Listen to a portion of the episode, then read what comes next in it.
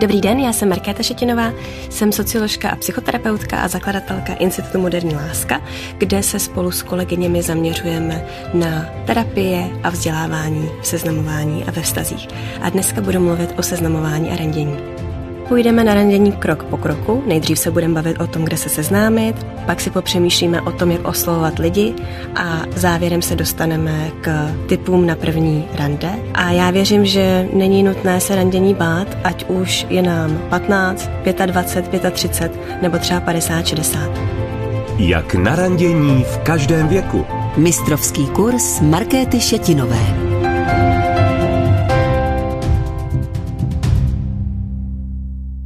Proč se vlastně zabývat randěním? Vztahy, nejen ty romantické, nám do života přináší hodně radosti a věřím, že randění je v každém věku důležitá dovednost. Není to jenom pro teenagery. Já pracuji s lidmi napříč věkovými kategoriemi a nejvíc mých klientů je mezi 30 a 40 lety, ale mám i spoustu zkušeností s tím, jak se seznámili lidi, kterým bylo třeba 70 plus. Z praxe si třeba vzpomínám například, kdy za mnou přišel muž, který už 10 let nebyl na rande a pak společně jsme vylepšili jeho seznamkový profil, prokousali jsme se nějakými obavami a do roka byl ve vztahu s přítelkyní a nedávno mi poslal sms že se bude ženit.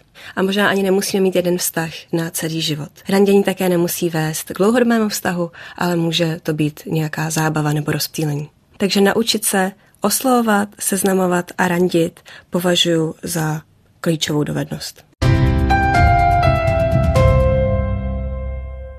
Já vnímám randění nebo lásku obecně jako dovednost, něco, co se můžeme učit a v čem se můžeme zlepšovat. Nevěřím tomu, že lásku buď umíme nebo neumíme. A randění je dneska náročné. Je to věc, kterou nás nikdo neučil. Většinou jsme na škole, když jsme sexuální výchovu vůbec měli, tak to bylo spíš o biologii než o vztazích nebo intimitě. A Mnoho z nás ani nemělo kolem sebe nějaké vzory, kde se lásku nebo randění učit, takže Moc obdivuju lidi, kteří se chtějí v seznamování, v randění a obecně ve vztazích zlepšovat a věřím, že dneska máme už hodně výzkumů i teorie, zkušeností, jak být v randění lepší. Na druhou stranu máme od vztahu často nerealistická očekávání. Ve společnosti si vyprávíme příběhy velké lásky, díváme se na romantické filmy, čteme eh, beletry o velkých romantických příbězích a pak nás možná může překvapit, že ty vztahy, které žijeme, jsou mnohem obyčejnější a náročnější, než ukazují v televizi. Seznamte se kdekoliv. Přes kamarády nebo klidně na internetu. Slibovala jsem, že dnešek si projdeme krok po kroku, takže pojďme začít seznámením. Podle výzkumu, který jsme udělali s agenturou Behavio, víme, že 22% českých párů se dnes seznámí přes internet, pak jsou to kamarádi, to je 21%, a pak je to práce, to je 18% párů. V baru nebo na ulici ve veřejném prostoru se vlastně lidi seznamují celkem málo. Je to nějaká představa nebo rada, kterou dostáváme často od okolí, tak když se chceš jít seznámit, tak choď večer do baru, ale tomu já osobně moc nevěřím. Myslím, že v baru se nám seznamuje celkem těžko. Pro mě je rozhodně lepší investice, spíš se teda přihlásit na online seznamku, anebo zkoušet rozšiřovat svůj okruh přátel. Naprostá většina lidí se chce seznámit offline. Je to něco, k čemu spějeme, co tak glorifikujeme, co právě ten velký romantický příběh seznámení. Ale nad offline seznámením nemáme velkou kontrolu. Pokud se chceme seznámit offline, tak dává smysl jít po aktivitách, kde se s lidmi potkáváme pravidelně třeba různé kurzy, nebo dejme tomu pracovní akce, nebo uh, sportovní akce, protože my víme, že pravidelnost, pravidelný kontakt nám podporuje přitažlivost. A je to něco, kde je to seznámení jednodušší. Takže pokud offline, tak bych spíš volila místa, kde se s lidmi potkáváme opakovaně. Nejoblíbenější způsob seznámení je seznámení přes kamarády. Myslím, že takhle se chceme seznámit skoro všichni. Akorát, co se děje s věkem, je, že počet nových lidí, který přes kamarády poznáváme, se snižuje. Proto se možná vyplatí v tom být aktivnější a napřímo oslovit kamarády, jestli třeba nemají nějaké single známé, se kterými by nás mohli propojit. V Česku se to příliš nedělá, ale třeba v anglosaských zemích tohle dohazování, eh, blind dates má docela velkou tradici a z mojí zkušenosti z práce s mými klienty, tak neděje se to příliš často, ale pokud mého klienta jeho známý s někým propojí, tak většinou ta zpětná vazba bývá docela dobrá, takže možná naši kamarádi tu kompatibilitu dokážou odhadnout celkem dobře. Pokud nás někdo zaujme ve veřejném prostoru, tak je dobrý nápad uvědomit si, že to je nejtěžší způsob seznámení. Lidé často nejsou otevření novému kontaktu, nevíme moc, jestli jsou single, jestli mají o seznámení zájem, jestli někam nepospíchají, jakou mají náladu.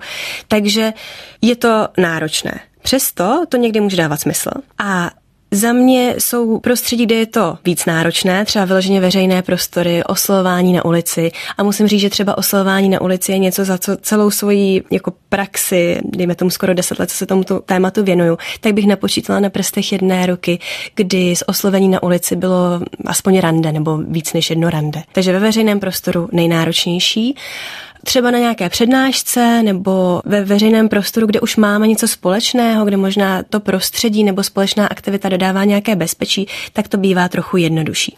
Pokud to jenom trochu jde, tak je dobrý nápad kontakt opakovat. Představme si třeba seznámení v kavárně. Líbí se mi barista. Pokud za ním přijdu a vyhrknu, ahoj, já jsem Markéta, půjdeš na drink, tak je to něco, co ho spíš odradí.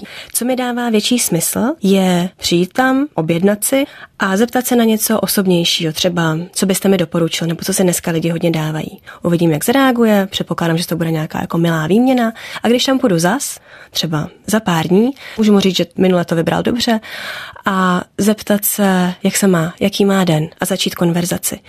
A v té konverzaci já si hledám signály, že je single, že máme něco společného, že to není jenom to, že se mi líbí, ale že skutečně je tam na čem stavět a že má o mě zájem, že stejně jako já se mnou flirtuje nebo dává mi najevo, že je v té konverzaci rád.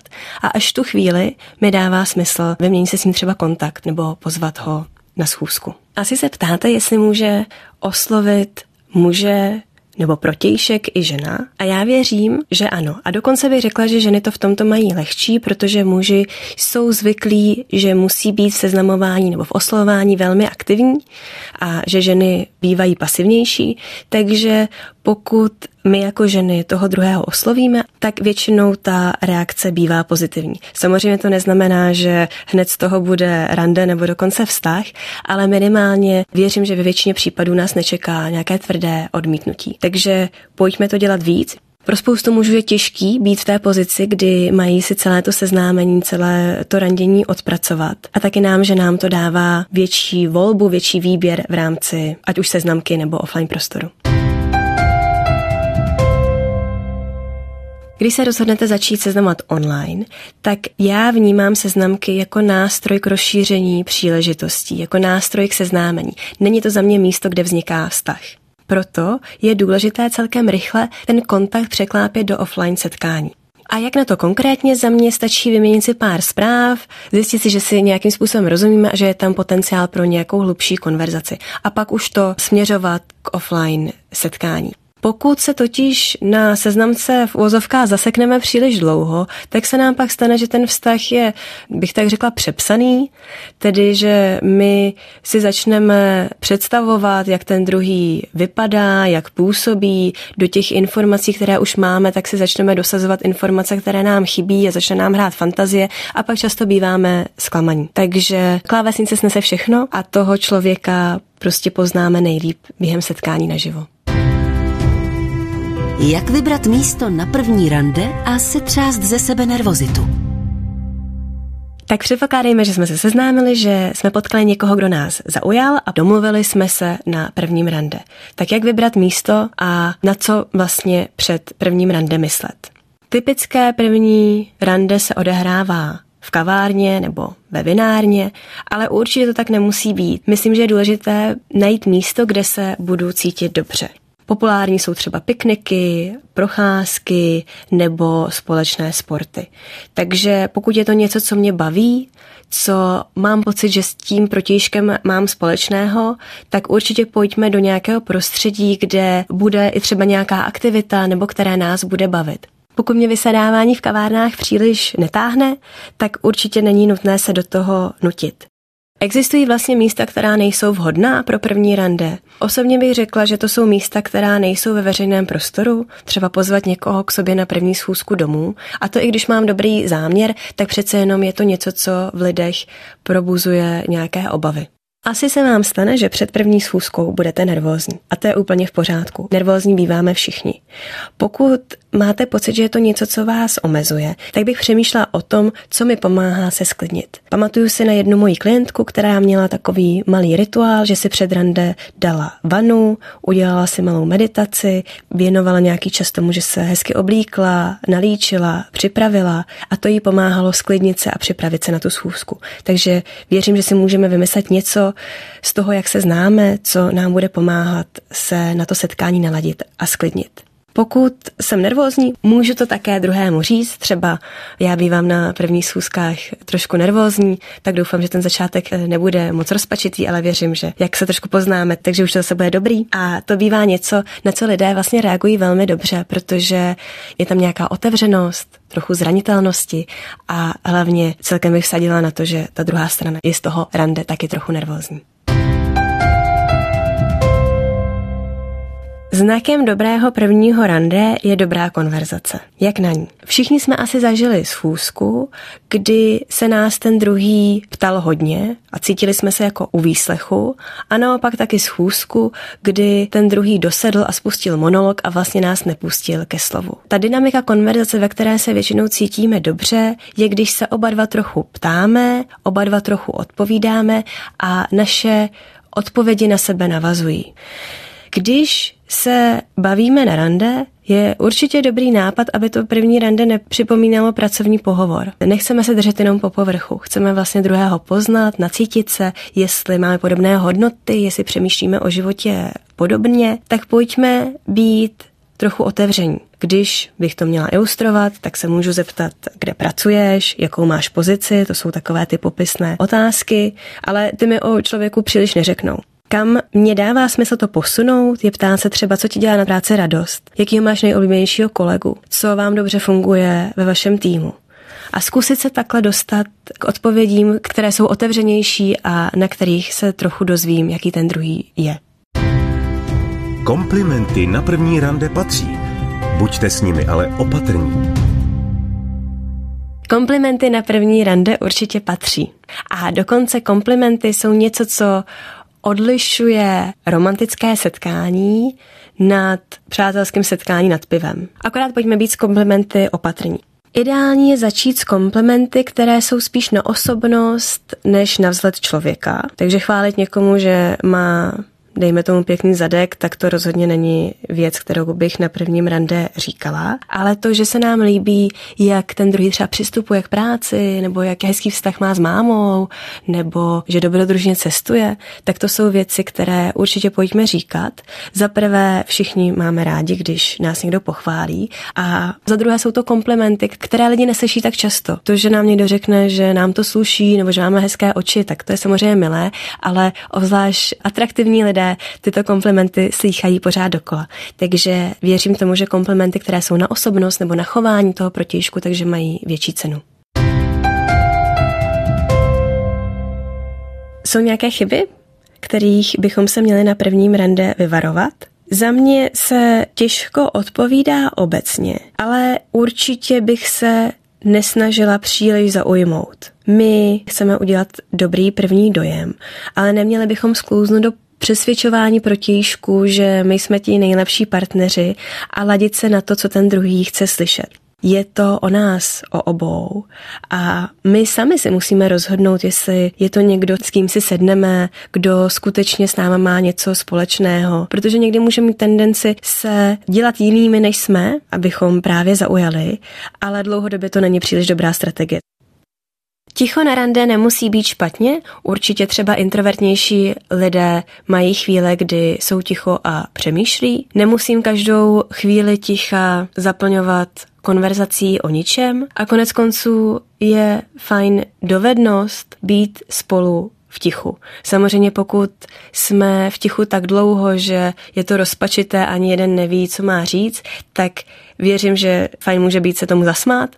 A pokud ale máme pocit, že jsme ticho, protože si vlastně opravdu nemáme co říct, tak bych popřemýšlela, jestli skutečně dává smysl jít na druhé rande.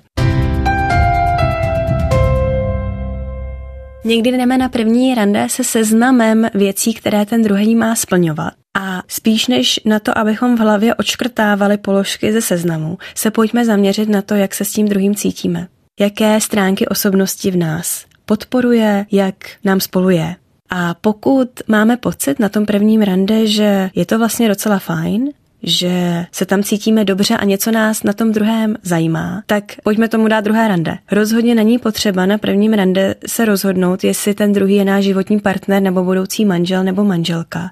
Mnohem realističtější cíl prvního rande je zjistit si, jestli chceme vidět protějšek po druhé. Někdy dáváme hodně pozornosti chemii a jiskrám a jasně to je příjemné, všichni chceme zažívat motýly v břiše, ale ne vždy nás přitahují lidé, se kterými máme potenciál dlouhodobého vztahu. Tak pojďme být k chemii kritičtí a pojďme se soustředovat na přitažlivost, která vzniká postupně.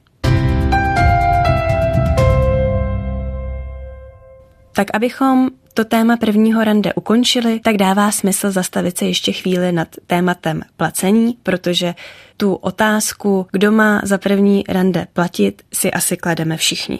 Z našeho výzkumu vyplývá, že 67% Čechů si myslí, že to má být muž. A pokud to jako muž takhle cítím, tak je to zcela v pořádku, ale za mě je důležité se zeptat. A pokud ta druhá strana to pozvání nepřijme, tak je určitě na místě to respektovat. Jsou ženy, které se mnohem lépe cítí v tom, že se o účet na prvním rande podělí, protože mají pocit, že takhle nevzniká žádný závazek a že je to férovější. Pokud jsem muž a nevyhovuje mi platit na prvním rande, tak myslím, že je úplně v pořádku, pokud to ta žena nabídne, tak tu nabídku využít a zaplatit na půl. Řekla bych, že čím dál tím víc, hlavně mladších lidí, se cítí dobře v tom, když se o účet na rande dělíme. A pokud mi není dobře v tom, že se ode mě očekává, že mám za první rande platit, tak bych volila místa, kde ty náklady nejsou eh, vysoké. Třeba procházka, nebo káva, nebo třeba v létě zmrzlina. Posloucháte mistrovský kurz Markéty Šetinové. Prošli jsme si oslovování, prošli jsme si průběh prvního rande, popovídali jsme si o konverzaci i o tom, kdo má za rande platit. A teď si představme, že všechno proběhlo skvěle a my se chceme vidět zas. Tak kdo se má po prvním rande vlastně ozvat?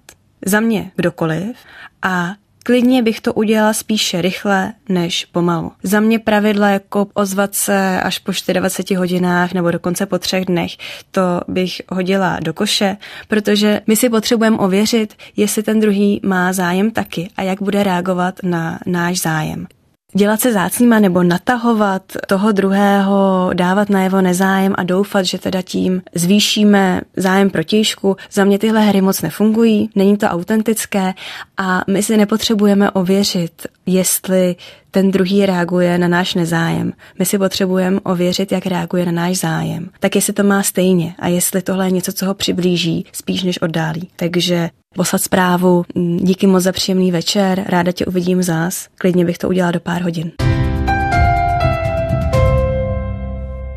Jak druhého nevyděsit, je častou otázkou, kterou mi kladou hlavně ženy. Možná protože je nám nějak vštěpováno, že v seznamování máme být spíš opatrnější, pasivnější, nechat to hodně na muži a že to, když budeme chtít vážný vztah a o toho druhého nám půjde, takže ho akorát ztratíme.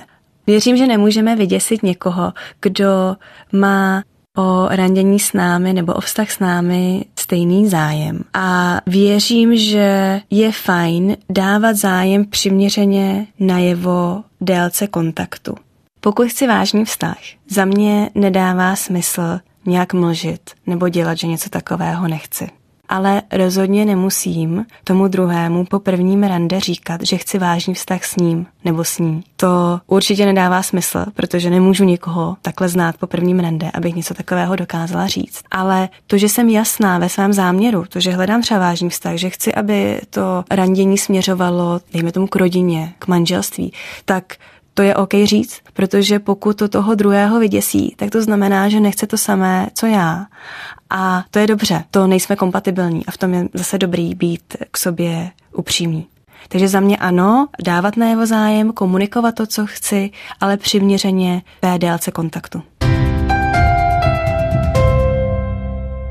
Mějme také v hlavě, že lidé dneska randí víc než dřív. Obzvlášť pokud jsme na seznamovacích apkách, tak domluvit si schůzku nebývá tak náročné. Takže je úplně běžná situace, že já randím, že se výdám s více lidmi. A to je úplně OK.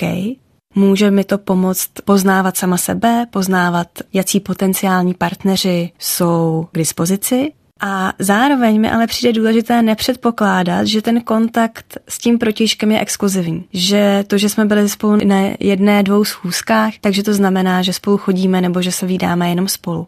To bych řekla, že v dnešní době můžeme předpokládat jenom ve chvíli, kdy si to řekneme. A pokud cítím, že potřebuju to výdání udělat exkluzivní, tak bych tomu dala nějaký čas, zjistila si, že skutečně toho člověka znám, že nejenom jsem z ní nadšená, ale že i znám třeba nějaké jeho chyby nebo nedostatky a že to je teda za mě něco, co skutečně bude zpět k vážnému vztahu, pokud to je něco, k čemu mířím a pak s ním nebo s ním to téma otevřela a na té exkluzivitě se dohodla. Nehledejte hned lásku na celý život. Užívejte si samotné randění.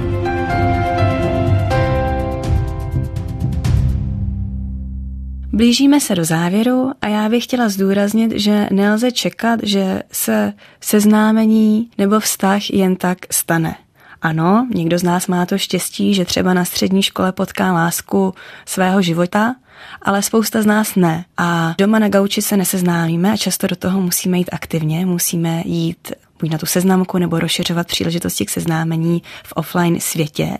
A možná ani to seznámení nebo začátek vztahu nemusí být tak romantický a být ten ohňostroj jisker, jako známe z filmů. Někdy to může být mnohem pomalejší. V tomhle kontextu si vzpomínám na klientku, která za sebou měla historii vztahů, nevztahů s muži, kteří sice velmi přitahovali a bylo tam spoustu chemie, ale byly to takový mačo muži, se kterými bylo skoro nemožné mít plnohodnotný, vážný vztah.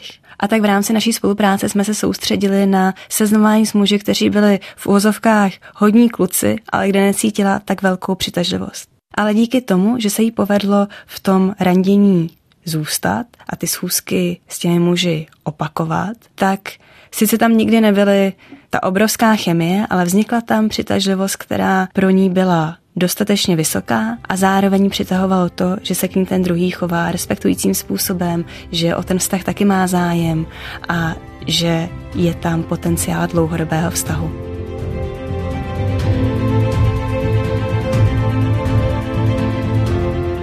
Díky moc, že jste dneska se mnou společně přemýšleli o seznamování a randění. Závěrem bych zdůraznila tři věci.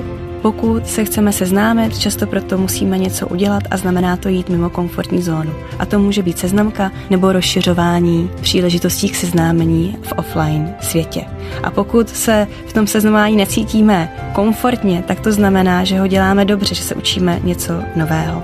Za druhé, nepřeceňovala bych chemii a Přitažlivost. Ano, chemie je důležitá, ale věřím, že je to spektrum a že někdy nám stačí méně jisker a více se můžeme soustředit na to, jaký ten druhý je, jestli máme společné hodnoty a jestli se k nám chová respektujícím způsobem. A za třetí, seznamování a láska je dovednost a můžeme se to zlepšovat. A to, že randíme, to, že se seznamujeme, a přemýšlíme o tom, jak to dělat lépe, tak to je za mě právě ten způsob, jak v tom být lepší. Všechny díly série Mistrovský kurz poslouchejte na dvojka.rozhlas.cz, v aplikaci Můj rozhlas.cz a v dalších podcastových aplikacích.